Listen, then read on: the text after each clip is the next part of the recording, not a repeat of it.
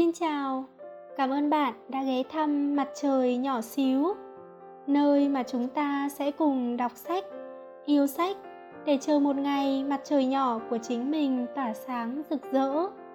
Mình là Xíu, hôm nay chúng ta sẽ cùng đọc tiếp cuốn sách Trời sinh vụng về, hãy bù đắp bằng sự kiên trì của tác giả Lưu Tư Hạo, dịch giả Thủy An, nhà xuất bản Phụ nữ Việt Nam.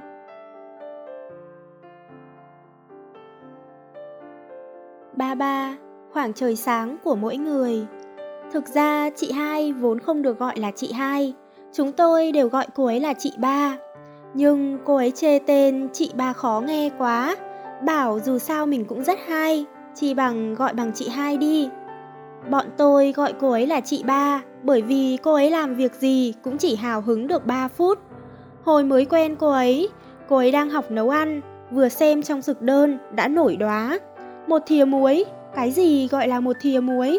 Là dùng thìa nhỏ hay thìa to, viết rõ ràng ra chứ. Thế rồi chịu ảnh hưởng của nữ thần trong lòng, cô ấy bắt đầu học đàn piano. Nói mình học đàn piano chắc chắn là cao sang, quyền quý, đẳng cấp. Sau đó học được 2 ngày thì bỏ đàn ra ngoài chơi với tôi. Tôi hỏi cô ấy tình hình học đàn, cô ấy bảo một người trông cao sang, quyền quý, đẳng cấp không phải nhờ đàn piano mà bởi gương mặt. Cậu xem, các cậu đều nói Ngô Phạm Tổ tập thể hình trông rất đẹp trai, nhưng đổi sang Phan Trường Giang đi tập thể hình, các cậu có khen đẹp trai không? Sau đó, chị hai mua lại một cửa hàng ở Tam Lý Đồn, kinh doanh một quán bar nhỏ. Tôi thầm khen, tuyệt, sướng nhất là có bạn bè mở quán bar. Như vậy tôi có thể đến đó uống trực rượu mỗi ngày. Ngày đầu tiên uống trực rượu ở chỗ chị hai, tôi bảo, chị hai, mở quán bar này lâu lâu một chút nhé. Chị hai gật đầu, chẳng lẽ lại không, ngày nào tôi cũng đóng đô ở quán bar ngắm trai đẹp mà. Chuyện tốt này tôi chắc chắn phải làm lâu một chút. Sau một tháng, tôi hào hứng trở về Bắc Kinh, quán bar đã đóng cửa. Thời gian uống trực rượu ở chỗ chị hai, chị hai luôn một mình quanh quẩn ở cửa, đợi đến hơn 2 giờ sáng khi quán bar chuẩn bị đóng cửa, cô ấy mới vào uống rượu cùng chúng tôi. 3 phút sau là say mềm. Sau khi uống quá chén, cô ấy ôm cột trụ bên cạnh quầy ba, nôn thốc nôn tháo, mãi đến khi nôn ra mật xanh mật vàng mới bắt đầu ho khan, sau đó xông vào nhà vệ sinh rửa mặt, dửng dưng vô cảm bước ra, giả vờ như chưa từng xảy ra chuyện gì. Chúng tôi cũng ngầm hiểu ý không hỏi, chỉ lặng lặng quét dọn sàn nhà giúp cô ấy, tạm biệt cô ấy rồi về nhà như thường ngày. Chỉ có một lần chị hai say mềm, uống xong nằm nhòi ra bàn nôn thốc nôn tháo. Xong xuôi, cô ấy nước mắt tèm lem, ngẩng đầu giống lên với chúng tôi. Bà đây không đợi nữa, bà đây không bao giờ đợi nữa. Cứ như vậy, cô ấy khóc mãi đến khi trời sáng. Khóc đến độ điện thoại cô ấy bị đập nát, khóc đến độ nước mắt không còn chảy nữa, khóc đến độ không còn gào thét nổi nữa. Người cô ấy đợi vẫn chẳng đến. Ồ đúng rồi, chiếc điện thoại di động kia chính là người nọ tặng. Hai việc mà cô ấy kiên trì lâu nhất đều có liên quan đến người nọ. Một chuyện là kiên trì dùng điện thoại người nọ tặng 3 năm. Một chuyện khác chính là đem lòng yêu người nọ mấy năm. Nhưng rõ ràng cô ấy là một người làm gì cũng chỉ nổi hứng 3 phút. Thứ lỗi cho tôi quả thực không muốn gọi người kia là anh hai. Hãy để tôi gọi anh ta là người nọ đi. Dù sao cuối cùng hai người họ cũng như núi cao sông dài, không ngày gặp lại. Tôi biết người nọ vĩnh viễn không thể trở thành người qua đường trong lòng chị hai, nhưng cũng vĩnh viễn không thể trở lại làm nhân vật chính. Nhắc đến hồi người nọ vẫn còn là nhân vật chính, chị hai yêu anh ta điên đảo như vật thuốc, như nghiện rượu, hệt như nhân vật nữ chính trong phim Quỳnh Giao, hàng ngày đều sống cuộc sống dày vò tâm gan, mãnh liệt kịch tính, Cô ấy cũng vô cùng mê những phân cảnh trong phim điện ảnh, hàng ngày thích diễn với người nọ. Cô ấy nói mình là người hào hứng 3 phút, sợ người nọ cũng vậy nên phải nghĩ cách kiểm tra xem người nọ yêu mình nhường nào. Ví dụ, giữa đêm hôm khuya khoắt, cô ấy gọi điện thoại cho người nọ bảo có chuyện gấp. Người nọ hớt hải chạy đến chỗ cô ấy, đến nơi mới biết không xảy ra chuyện gì. Ví như một ngày nọ họ cùng đến công viên Triều Dương, Nửa đường cô ấy nói không muốn đi nữa, năng nặc đòi đi trường thành, người nọ không một câu cự nữ, mở GPS ra, đổi tuyến đường ngay lập tức, lái xe mấy tiếng đến trường thành. Ví như có một ngày cô ấy nổi cơn tùy ý lên phố, cứ nhất quyết bắt người nọ chạy ra ngoài 50 mét, rồi lại xông về phía cô ấy, vừa chạy vừa hết, anh yêu em. Người nọ không mảy may trần trừ, lập tức lao đi, làm theo lời cô ấy nói. Ngày hôm ấy, tôi nhìn thấy hai kẻ thần kinh tỏa sáng lấp lánh. Một kẻ vừa chạy trên phố Vương Phủ Tỉnh vừa hết, anh yêu em. Một kẻ chưa đợi anh ta xông đến, đã chạy về phía anh ta. Sau đó hết vang, em cũng yêu anh, yêu đến sông cạn đá mòn. Tôi và bánh bao đưa mắt nhìn nhau, lòng bàn chân như được bôi mỡ, lủi ra ngoài 200 mét trong nháy mắt. Khoảng thời gian ấy, người nọ thực sự yêu chị hai, giống như chỉ cần chị hai khẽ cau mày là anh ta có thể lập tức nghĩ ra hàng trăm cách dỗ dành chị ấy. Lúc đi hát, anh ta trong chớp mắt có thể chọn ra mấy chục bài chị hai hít hát nhất. Bấy giờ chị hai chính là vật báu trong tay anh ta, một vật báu mà anh ta phải nâng như nâng trứng, hứng như hứng hoa, hàng ngày ngắm vài trăm lần chỉ sợ vương chút bụi. Bấy giờ chị hai khí thế ngút trời xanh. Sau khi tốt nghiệp, chị hai vốn muốn quay về Tây An, nhưng đã không chút do dự ở lại vì người nọ. Chị hai tốt nghiệp trước người nọ một năm, thuê nhà ở ngoài trước, vừa cắm đầu tìm việc, vừa chi tiêu tè sẻn. Người nọ cũng thường đến nhà chị hai ở. Vào tháng thứ ba sau khi tốt nghiệp, chị hai tìm được việc làm. Hôm ấy chúng tôi uống bia ở nhà chị hai, không biết là uống quá chén hay là làm sao. Người nọ đột nhiên quỳ xuống trước chị hai nói, một năm qua em phải chịu ấm mức nhường nào anh đều biết cả. Lẽ ra căn phòng này anh cũng phải bỏ tiền ra thuê. Em đừng sốt ruột, đợi anh tốt nghiệp sẽ cưới em làm vợ. Chị hai nước mắt ướt má, hệt như phân đoạn ưu bi. Trong phim thần tượng, chị hai ôm trầm lấy người nọ, đáp. Không sao, em đợi anh. Bấy giờ một người bạn đang uống rượu, bỗng nôn vào người chị hai và người nọ. Cậu ta vừa cầm khăn giấy vừa xin lỗi nói. Đây là lần đầu tiên tôi được chứng kiến cảnh này giữa đời thực. Tôi buông tiếng cười khinh thường. Chàng trai, cậu vẫn còn non lắm. Tôi được xem tiết mục kiểu này của hai người họ vài lần mỗi ngày. Đợi anh tốt nghiệp sẽ cưới em. Được, em đợi anh. Thế là chị hai đã chờ đợi 6 năm. Thực ra người nọ đã bắt đầu thất thường từ lâu. Sau khi tốt nghiệp, số lần anh ta uống say ngày càng nhiều, thời gian về nhà ngày càng muộn. Sau đó, số lần về nhà ngày càng ít. Trong lòng chị hai cũng dối rắm nghĩ rằng có lẽ người nọ vất vả kiếm tiền. Nhưng sau đó, cô ấy đã nghĩ thông, có ai kiếm tiền mà mấy ngày mấy đêm không về nhà đâu. Bấy giờ, hai người họ bắt đầu cãi vã liên tục, bất kể ngày đêm. Nhưng về tài ăn nói, người nọ sao đọ nổi chị hai. Lần nào anh ta cũng bị chị hai nói cho câm nín. Một lần nọ tranh cãi nảy lửa, Chị hai điên cuồng đập tất cả những thứ có thể đập trong nhà, bao gồm cả laptop người nọ mới mua. Người nọ mở tung cửa sổ, ném điện thoại của chị hai xuống dưới 10 tầng lầu. Điện thoại thông minh không bền bằng điện thoại Nokia, màn hình vỡ vụn trong tung tóe. Ngày hôm sau, người nọ tặng chị hai một chiếc điện thoại mới. Điện thoại hỏng, có thể mua cái mới, thậm chí là cái tốt hơn. Nhưng tình cảm đã dạn nứt, thì ngay cả mong đợi gương vỡ lại lành cũng không thể. Cho nên hai người họ không những chẳng gương vỡ lại lành, ngược lại còn chính thức chia tay. Ngày ấy, người nọ thu dọn đồ đạc ở nhà chị hai. Chị hai xông qua muốn ôm anh ta, nhưng cuối cùng đã dằn lòng được. Sau đó, hai người họ tạm biệt nhau ở cửa, không ai nói câu nào. Chị hai nhớ lại lúc chia tay, hai người họ gọi điện thoại, cũng không ai nói câu nào như thế này. Rõ ràng là có ngàn lời muốn nói, nhưng người đối diện không còn là người có thể nói chuyện được nữa. Tiếc rằng gặp nhau quá muộn, biến thành không có sự an ý, díu dít không hết chuyện, trở thành không còn lời nào để nói. Kề cận tâm tình, biến thành ngăn sông cách núi. Người thân thuộc cũng có thể biến thành người dưng. Cảm giác ấy giống như bạn đang chìm xuống đáy biển, vùng vẫy muốn kêu cứu, nhưng nói không thành lời, chỉ có thể trơ mắt nhìn bản thân dần dần chìm xuống, cuối cùng bị bóng đen nuốt chửng. Một tuần sau, chị hai quay về Tây An. Trước khi đi, cô ấy nói mình sẽ không trở lại Bắc Kinh nữa. So với việc ở lại nơi đau thương này, chi bằng về nhà tiếp tục lừng lẫy một phương. Bấy giờ tôi cũng tin rằng đó là lần cuối cùng gặp chị hai ở Bắc Kinh. Nhưng chưa đầy một tháng, cô ấy đã quay trở lại. Cô ấy nói sếp cũ gửi mail cho cô ấy, hy vọng cô ấy trở lại làm việc. Cô ấy ngẫm thấy tìm việc cũng không dễ dàng nên đã quay lại Tôi bảo, cũng tốt, chỉ cần cậu đừng nghĩ đến đoạn tình cảm trước kia nữa, làm công việc này tốt hơn là bắt đầu lại, phấn đấu lại với một công việc mới. Nhưng tôi sai rồi, công việc chỉ là một chất xúc tác, chỉ là một cái cớ, chị hai quay trở lại là vì người nọ. Hai người chia tay chưa đầy một tháng, nối lại tình xưa, nồng nàn thắm thiết. Tôi không biết tại sao hai người họ lại dính vào nhau. Nhìn hai người họ mặn nồng, quấn quýt như thủa ban đầu, tôi thầm nghĩ, nếu thực sự có thể làm hòa cũng tốt.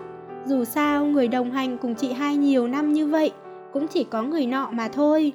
Một ngày nọ, chúng tôi và chị hai cùng đến Tam Lý Đồn chơi.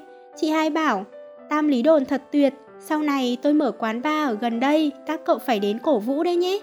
Tôi hỏi, sao lại nghĩ đến mở quán bar thế? Chị hai nói, như vậy khi người nọ ra bên ngoài uống rượu có thể đến chỗ tôi, tránh cho anh ấy lêu lỏng. Bánh bao và tôi nháy mắt ra hiệu với nhau. Tôi hỏi, bây giờ các cậu thế nào rồi? Chị hai mặt tươi như hoa, đợi công việc của hai đứa hoàn toàn ổn định, chúng tôi sẽ kết hôn. Nghe nói công việc của người nọ sắp vào quỹ đạo, ngẫm nghĩ cũng không còn bao lâu nữa, chúng tôi đều chúc phúc cho chị hai. Sự thực chứng minh rằng thứ người nọ cho chị hai chỉ có chữ đợi. Nửa năm sau, công việc của người nọ đã ổn định, tần suất hai người cãi vã bắt đầu gia tăng, nguyên nhân vô lý đến độ giống hệt như bộ phim thần tượng tầm thường. Trong điện thoại của người nọ đã xuất hiện kẻ thứ ba. Lần cãi vã này không ai đập đồ của ai. Sau này chị hay bảo rằng chẳng muốn đập nữa.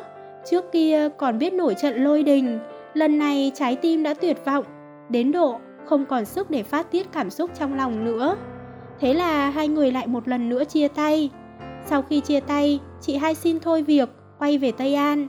Cô ấy nói, khi buồn chỉ muốn về nhà, chỉ có Tây An mới khiến cô ấy an lòng. Tôi đến Tây An thăm cô ấy một lần, bấy giờ sắp sang năm mới.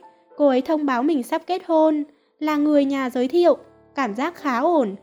Tôi nói, chúc mừng cậu, cuối cùng đã tìm thấy trốn về rồi. Chị hai chỉ cười không nói, tôi không nhìn ra được tình cảm gì. Hồi Tết, chị hay gọi điện thoại kể với tôi rằng đã từ hôn. Mọi người không tài nào hiểu nổi, không chỉ bên nhà cô ấy, mà ngay cả gia đình của đối phương cũng bị cô ấy làm cho xây sẩm mặt mày. May mà người cô ấy quen lúc bấy giờ là người đàn ông tốt. Nói với cô ấy nếu không muốn cưới thì sẽ không ép cưới. Nói hết lời giúp cô ấy mới miễn cưỡng thuyết phục được cha mẹ hai bên. Nhưng cha mẹ cô ấy không hài lòng, cảm thấy con gái đã khiến mình bẽ mặt. Hôm đó, cô ấy vừa tức tuổi khóc, vừa nói mình sắp không trụ nổi ở Tây An rồi. Tôi bảo, chuyện nhỏ thôi, cậu đến Trương Gia Cảng đi, tôi bao ăn bao ở. Chị hai trầm lặng một lát, rồi nói, tôi muốn quay về Bắc Kinh, muốn mở quán bar. Thực ra chị hai rất có sức mạnh thị trường, dạo đó, ngày nào cô ấy cũng lượn lờ ở quán bar, cũng có rất nhiều người hỏi xin số điện thoại. Cô ấy không cho, nói là mình đang đợi người, nhưng mấy ngày liền không có ai thấy cô ấy đợi được ai. Bấy giờ có người theo đuổi chị hai, lái siêu xe đỗ trước cửa quán. Bước vào quán nói với chị hai rằng tôi muốn mua lại quán ba này, bao gồm cả em. Chị hai cũng không nao núng, đáp lại một câu. Biến. Người kia thấy thái độ của chị hai, vừa đi ra ngoài vừa mắng xa xả. Hằng ngày em đều nói phải đợi người, nhưng tôi đâu thấy em đợi được ai, đồ ngốc. Hôm ấy chị hai tự tuốc say. Hôm ấy chị hai đập vỡ điện thoại. Hôm ấy chị hai còn nói một câu, tại sao không phải là tôi? Nhớ khi quán bar của chị hai vừa khai trương, tôi đã nói, chị hai mở quán bar này lâu một chút đấy nhé. Chị hai đáp, chẳng thế thì sao, ngày nào tôi cũng cắm chốt ở quán ngắm trai đẹp đấy. Chuyện tốt này tôi chắc chắn phải làm lâu một chút. Thực ra ý của chị hai là, chẳng thế thì sao, hàng ngày tôi đều ngồi trong quán bar chờ đợi người nọ. Trước kia chúng tôi đã nói phải mở quán bar ở đây. Sau này tôi mới biết, trước khi mở quán bar, chị hai đã gửi tin nhắn cho người nọ. Em mở quán bar rồi, hy vọng anh sẽ đến. Không có hồi âm. Chị hai nói chỉ cần anh ấy nói mình sẽ đến, tôi sẽ luôn đợi. Giống như trước kia, anh ấy nói sẽ cưới tôi, tôi đã luôn đợi vậy. Ngóng trông đợi mười mấy năm, cuối cùng mới hiểu thứ người nọ cho mình chỉ có chờ đợi. Năm xưa cô ấy khí thế ngút trời biết bao, bây giờ lại thất bại thảm hại. Sau khi quán bar đóng cửa, tôi từng đi tìm chị hai. Chị hai nói mình đã định cư ở Bắc Kinh. Dù sao đã sống nhiều năm như vậy, vẫn cảm thấy nên ở lại. Tôi sợ cô ấy không thoát được dính líu với người nọ. Cô ấy nói, người nọ đã kết hôn rồi. Cô ấy hỏi tôi, cậu đã bao giờ đọc Weibo của một người từ đầu đến cuối chưa? Tôi gật đầu. Cô ấy nói, tôi đã đọc Weibo của anh ấy từ đầu đến cuối. Muốn chúc mừng khi nhìn thấy anh ấy vui vẻ, muốn an ủi khi nhìn thấy anh ấy buồn bã. Nhưng những phút giây đó đều không phải là hiện tại của anh ấy. Giữa chúng tôi có chênh lệch thời gian. Bấy giờ bên anh ấy đã có một người khác. Thực ra tôi nên nghĩ thoáng từ lâu rồi, nhưng vẫn kìm lòng chẳng đặng liên lạc lần cuối. Thực ra điều châm biếm nhất là tôi đã bị anh ấy chiều hư. Mấy năm nay tôi luôn đắm mình trong quá khứ. Ở bên kia nỗi nhớ của tôi, câu chuyện đã lật sang trang khác từ lâu. Chỉ có tôi vẫn bồi hồi ở trang này không sao lật mở tiếp được. Cuối cùng chị hai được cử đến Tokyo. Tôi không còn gặp lại cô ấy nữa. Tôi không biết cô ấy có xem Weibo của người nọ nữa hay không. Không dám theo dõi, không dám bình luận. Tôi biết bạn cũng từng đọc Weibo của một người từ đầu đến cuối, xem vui buồn hờn giận trong quá khứ của người ấy, muốn chúc mừng khi người ấy vui vẻ, muốn an ủi khi người ấy buồn bã. Nhưng những khoảnh khắc đó đều không phải là hiện tại của người ấy, những lời có thể nói cũng trở nên không đúng lúc. Cảm xúc của người ấy và bạn có chênh lệch thời gian. Trời sáng của người ấy là trời tối của bạn, đã không kịp góp mặt. Có canh cánh trong lòng đến mấy đi chăng nữa cũng chẳng còn cách nào khác. Tôi nghĩ bây giờ có lẽ chị hai cũng đã thấu suốt rằng có những người không đợi được giống như bạn khổ sở chờ đợi một con thuyền ở sân bay. Có những người khi ở bên nhau luôn là trời tối, chỉ bằng mỗi người một ngả để có khoảng trời sáng của riêng mình.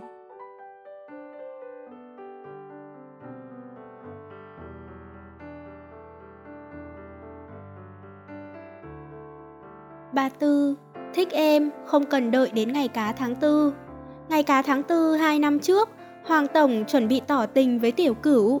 Nhưng chuẩn bị cũng chẳng có tác dụng gì, Hoàng Tổng vốn không biết nên thổ lộ như thế nào. Đêm trước khi tỏ tình, cậu ta tạo nhóm WeChat bảo chúng tôi hiến kế cho cậu ta. Lũ chúng tôi mồm năm miệng mười góp ý, tiểu bùi thẳng thắn nhất, dùng tiền đập, một kho châu báu đập cô ấy choáng váng, thành công ngay. Hoàng Tổng đáp, cậu có tin tôi lấy 100 đồng tiền xu đập ngất cậu không? Lão Trần nhà quê nhất, cậu mua sợi dây chuyền, sau đó giấu trong bánh gato ấy. Cô ấy ăn mãi, rồi phát hiện ra sợi dây chuyền, lãng mạn biết bao. Hoàng Tổng nói, ai lại tặng bánh gato vào ngày cá tháng tư bao giờ? Nhìn là biết tổng trò lừa. Cuối cùng củ khoai nóng bỏng tay này lăn đến chỗ tôi. Tôi nói, hay là cậu hát cho cô ấy nghe một bài? Hoàng Tổng nói, nhưng tôi không biết hát. Tôi bảo, vậy thì hay là tôi hát cho cô ấy nghe một bài, bây giờ tôi hát cậu nghe thử nhé. Cô gái ở phía đối diện kia ơi, nhìn qua đây nào, nhìn qua đây nào, nhìn qua đây nào, ở đây có một chàng trai thích cô đấy, cậu ấy thích cô đấy. Cách màn hình điện thoại mà tôi vẫn có thể cảm nhận được Hoàng Tổng đang nghiến răng kiềm chế kích động đập điện thoại. Sau đó quả thực chúng tôi không chịu nổi nữa cùng hét vào mặt Hoàng Tổng. Cậu nói thẳng một câu anh yêu em với Tiểu Cửu thì sẽ chết chắc. Hoàng Tổng đáp lại một câu yếu ớt. Chưa biết chừng chết thật đấy. Con người chắc chắn sẽ chết, hoặc là chết vì trì hoãn, hoặc là chết vì lỡ tay. Còn một loại nữa, chết vì làm mình làm mẩy. Không nghịch dại, sẽ không chết. Vừa nghịch là chết liền, nhà nước đã chứng nhận. Thực ra tôi biết tại sao Hoàng Tổng lại lựa chọn tỏ tình vào ngày cá tháng tư là bởi làm như vậy có thể chừa cho mình đường lui. Tự tôn đối với Hoàng Tổng là một chuyện to bằng trời, to đến độ cậu ta có thể vờ như mình không để tâm đến tiểu cửu, co đến độ cậu ta quyết định tỏ tình vào ngày cá tháng tư. Tôi không hiểu tại sao Hoàng Tổng lại coi trọng lòng tự tôn đến vậy. Có lẽ giống như việc tôi không biết tại sao, cứ đến nửa đêm là tôi lại bụng đói cồn cào. Đây là một chuyện không có lời giải thích. Vì thế, ngày cá tháng tư của 3 năm về trước, Hoàng Tổng vừa nói dứt câu, anh thích em, đã lập tức bồi thêm. Anh đùa đấy. Sau đó là một khoảng lặng chết chóc. Tôi cảm thấy bối rối hết sức. Để xoa dịu bầu không khí, tôi đã anh dũng hy sinh thân mình, cất giọng hát. Cô gái phía đối diện kia ơi, nhìn qua đây nào, nhìn qua đây nào, nhìn qua đây nào, màn biểu diễn ở đây đặc sắc lắm, xin đừng giả vờ không ngó ngàng. Thế là chúng tôi rước đến một khoảng lặng còn dài hơn. Trong lúc ấy, tôi chờ mãi người thứ hai phá vỡ khoảng lặng này. Nhưng bất kể là tiểu cửu hay là hoàng tổng, không ai lên tiếng. Tiểu cửu không phản hồi, hoàng tổng cũng không tỏ tình. Câu anh thích em biến thành câu bông đùa vô hại trong ngày cá tháng tư. Không nói dối giả vờ thản nhiên, khi nói thật giả vờ tùy ý. Tiểu cửu không ở lại chỗ chúng tôi lâu, chẳng bao lâu sau cô ấy bay về Quảng Châu. Có lẽ đây cũng là lý do khiến tiềm thức Hoàng Tổng cảm thấy cậu ta và Tiểu Cửu không thể ở bên nhau. Bởi vì trước đó Tiểu Cửu đã viết trong vòng kết nối bạn bè rằng Tôi không còn tin vào tình yêu xa nữa. Tình yêu có thể vượt qua thời gian, có thể đánh bại khoảng cách, đều là giả. Đêm trước ngày cá tháng tư, vào một năm sau đó, Hoàng Tổng nói hai ngày nữa nhất định phải bay đến Quảng Châu tỏ tình với Tiểu Cửu. Hoàng Tổng nói, hơn một năm rồi tôi không thể quên Tiểu Cửu, tôi buộc phải cho cô ấy biết tâm ý của mình. Tôi bảo, Hoàng Tổng, cậu vẫn định tỏ tình vào ngày cá tháng tư à? Hoàng Tổng nói, không, tôi muốn tỏ tình ngay hôm nay. Tôi nhìn điện thoại, ngày 29 tháng 3. Tôi hỏi, hôm nay là ngày đẹp gì sao? Hoàng Tổng nói, hôm nay không phải ngày đặc biệt gì, nhưng từ nay về sau, nó chính là ngày đặc biệt. Tôi không muốn đợi đến ngày lễ nào nữa, cũng không muốn đợi đến ngày mai gì nữa. Tôi phải nói với một người rằng, anh yêu em, ngay giây phút này. Hôm nay là ngày cá tháng tư, tôi chợt nhớ đến câu chuyện này. Không biết bao nhiêu người mượn ngày cá tháng tư tỏ tình. Thực ra nói tôi thích bạn với một người, chưa bao giờ cần đợi đến một ngày đặc biệt nào cả. May mà câu chuyện nhỏ này có kết thúc tốt đẹp. Bấy giờ vừa khéo tôi viết một câu. Tôi không tin vào khoảng cách, tôi không tin vào thời gian. Thậm chí tôi nghi ngờ bản chất của tình yêu, nhưng tôi tin em. Tiểu cửu thả like đầu tiên. Yêu một người, nếu cô ấy đang chờ đợi, vậy bạn hãy bước về phía trước một chút. Nếu cô ấy đang hoài nghi, vậy bạn hãy khiến cô ấy vững tin một chút. Nếu cô ấy tự bảo vệ mình, vậy bạn hãy cho đi nhiều hơn một chút. Sau đó, khi các bạn nhìn nhau không biết chán, sẽ không có ai tính toán chuyện ai hy sinh nhiều hơn ai. Một thời gian nữa, Hoàng Tổng sẽ kết hôn, khoe giấy đăng ký kết hôn, khoe con ngày càng nhiều trong vòng kết nối bạn bè. Tôi phải đi hát cho họ nghe. Cô gái phía đối diện kia ơi, nhìn qua đây nào, nhìn qua đây nào, nhìn qua đây nào. Màn biểu diễn ở đây đặc sắc lắm, không ai ngăn được tôi đâu.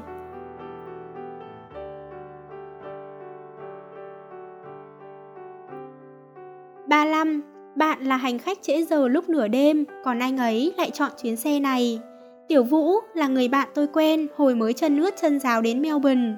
Cao giáo, chân dài, thân hình xinh đẹp, thông minh, học giỏi, học lực cao. Tiến một bước là cô gái cá tính mạnh mẽ, lùi một bước là cô gái thẹn thùng bẽn lẽn, gái già độc thân. Từ 6 năm trước, mẹ cô ấy đã bắt đầu sốt sắng tìm đủ mọi cách nhắc nhở cô ấy nên tìm người để trao thân gửi phận. Một ngày nọ, mẹ Tiểu Vũ hỏi cô ấy rằng con còn nhớ hàng xóm cấp 3 của con không? Cái cậu họ lưu ấy. Tiểu Vũ biết mẹ mình muốn nói, cất giọng lơ đãng. Con nhớ ạ. À. Mẹ Tiểu Vũ cũng giả vờ lơ đãng nói. Hôm qua đi chợ, mẹ gặp mẹ thằng bé, gần đây thằng bé sống tốt lắm. Vâng. Ồ đúng rồi, nghe nói cậu ấy đã kết hôn, con cũng 3 tuổi rồi. Vâng. Con nhìn con xem, các con bằng tuổi nhau đấy, có phải con cũng nên nhanh nhanh tìm người kết hôn đi không? Nếu có người tìm bạn tán gẫu, tám chuyện nhà chuyện cửa không có chủ đích, xin hãy kiên nhẫn lắng nghe. Chẳng bao lâu sau, bạn sẽ nghe thấy câu Ồ, đúng rồi, nhìn có vẻ bâng cua, thực ra đây mới là trọng điểm. Mẹ Tiểu Vũ có một thiên phú đặc biệt, ấy chính là hễ Tiểu Vũ ở nhà, bà có thể bẻ lái từ bất cứ chủ đề nào sang chuyện dựng vợ gả chồng. Con nhìn con xem, trời đã chưa chật mà còn chưa dậy, sao lấy chồng được? Con cũng nên học nấu nướng đi thôi, nếu không sao mà lấy chồng được. Điều khiến Tiểu Vũ phiền muộn nhất là mỗi dịp Tết đến xuân về, tám cô bảy bà cùng một nhóm họ hàng không biết nên gọi chú hay cậu, cứ cảm giảm nhắc nhở cô suốt ngày. Không còn cách nào khác, Tiểu Vũ đã bước lên con đường xem mắt. Lần nào cũng là tôi hoặc Lão Trần gọi điện cho cô ấy, giả vờ có chuyện gấp cần đi. Một ngày nọ, Tiểu Vũ vừa xem mắt được 5 phút, đã gửi ám hiệu cho tôi. Sau đó chúng tôi gặp nhau ở quán cà phê, tôi hỏi cô ấy, cậu cứ như thế này thì sao mà lấy chồng được? Tiểu Vũ lật bàn, sao cậu nói cứ y như mẹ tôi thế? Tôi bảo, đừng nói mẹ cậu, ngay cả mẹ tôi cũng sốt ruột đấy. Tiểu Vũ nói, tôi còn chưa tận hưởng thỏa thích những ngày tháng tự do, thích làm gì thì làm, không nhất thiết cần phải có một người bầu bạn, đừng có ai sốt sắng thay tôi. Tiểu Vũ cũng nghĩ cách trì hoãn, năm trước dứt áo ra đi, dạy học tình nguyện. Nhìn cô ấy hiên ngang lẫm liệt làm chuyện mình thích, tôi cũng thật lòng vui thay cho bạn mình. Tấm gương hoàn mỹ biết bao nhiêu, từ đây tôi có thể lấy câu chuyện của Tiểu Vũ ra để thuyết phục mẹ mình rồi. Mãi đến tháng 9 năm 2013, sau khi uống quá chén, Tiểu Vũ đã gọi điện thoại cho tôi, vừa gọi vừa khóc. Tôi nói, trời đất ơi, có phải là khi dạy học tình nguyện bị người ta bắt nạt không? Cứ nói với anh, anh chuyển tiền cho mà bay về, nhớ trả. Tiểu Vũ nói, tôi cảm thấy mình không lấy nổi chồng rồi. Tôi cố gắng khép cái miệng đang kinh ngạc lại, nói, chẳng phải cậu không sốt sắng sao? Tiểu Vũ nói, cũng có lúc sốt ruột chứ, tôi tận hưởng cuộc sống hiện tại, không có nghĩa là tôi không muốn có người chia sẻ cùng mình.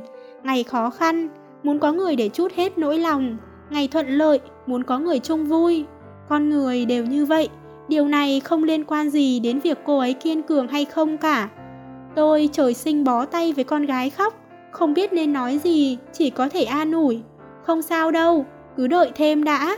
Tiểu Vũ nói, năm nay bà đây đã 27 rồi, người xung quanh đã con bồng con bế cả rồi, chỉ có tôi là không có. Tôi cũng muốn có người yêu, muốn chia sẻ cuộc sống của mình, nhưng người theo đuổi tôi thì tôi không thích, người tôi thích lại không có khả năng. Cậu nói xem có phải là tôi ngược đời lắm không? Tôi bảo, không phải, do cậu yêu cầu cao thôi. Yêu cầu cao, cậu hiểu không? Tiểu Vũ nói, yêu cầu của tôi cao chỗ nào? Tôi đâu có yêu cầu anh ấy phải thế này thế nọ, chỉ cần vừa mắt là được rồi mà. Tôi bảo, có thể liệt kê ra điều kiện, ắt sẽ ngó người phù hợp. Cậu có biết kiểu vừa mắt quá ư trừu tượng này của cậu mới là điều kiện cao nhất không? Tiểu Vũ lại bắt đầu ủ rột. Tôi không lấy được chồng rồi. Đôi khi ngưỡng mộ những cặp đôi yêu nhau, đôi khi lại nuối tiếc tự do. Đôi khi không sợ gì, đôi khi lại sợ không có kết quả. May mà sự chờ đợi của Tiểu Vũ đã có kết quả. Năm 2014, Tiểu Vũ đã gặp Lão Thẩm. Cô ấy cảm thấy đây là người mình chờ đợi. Lão Thẩm chính là người cứu rỗi cô ấy. Giống như điện thoại di động đã kết nối wifi, giống như người không biết bơi nhìn thấy một con thuyền, giống như tôi nhìn thấy món ăn khoái khẩu nhất. Sau khi nên đôi thành cặp, hai người họ ngày ngày dính lấy nhau như Sam. Gần đây mẹ Tiểu Vũ không còn đau đầu nữa, lưng cũng không còn nhức mỏi nữa, vui sướng khôn xiết. Tôi hỏi cô ấy, lần này chắc chắn rồi. Tiểu Vũ gật đầu như giã tỏi. Ừ. Tiểu Vũ nói, cậu nói xem tại sao tôi không nói chuyện được với người khác, nhưng với lão thẩm lại mãi không hết chuyện nhỉ. Tuy là người lạ, nhưng lại như đã quen biết từ rất lâu rồi. Tôi nói, đơn giản là vì trước kia cậu không thèm ngó ngàng đến người khác, trông cậu quá kiêu ngạo và lạnh lùng. Tôi nói, nếu không gặp lão thẩm, cậu định làm thế nào? Tiểu Vũ nói, tiếp tục đợi chứ sao, đợi đến khi không đợi được nữa, đợi đến ngày tâm tình sau khi uống rượu trở thành trạng thái thường trực. Đây không phải là một câu chuyện chúc chắc, quá trình chờ đợi khó khăn nhường nào cũng chỉ có Tiểu Vũ biết. Tuy tôi muốn nhắc nhiều về lão thẩm, nhưng tôi và lão thẩm hoàn toàn không thân quen. Về trải nghiệm của họ, Tiểu Vũ cũng không nhắc tới. Điều tôi muốn gửi đến bạn là những lời Tiểu Vũ nói sau đây. Đôi khi tôi cảm thấy mình là hành khách lỡ chuyến, người khác đã xuất phát từ lâu, đã đến điểm đích từ lâu, chỉ có tôi vẫn đứng ở trạm xe nhìn ngắm phong cảnh. Cha mẹ sốt sắng, bạn bè khoe khoang. Thực ra đôi khi ngay chính tôi cũng bồn chồn, chỉ là tôi không đợi được chuyến xe kia thì chẳng muốn đi. Tôi bảo, nếu cậu là hành khách lỡ chuyến, sẽ luôn có người lựa chọn chuyến xe này giống cậu. Tôi cũng thường sinh cảm giác quen thuộc vô cớ. giống như khi bạn đặt chân tới một quen phố chưa từng đến.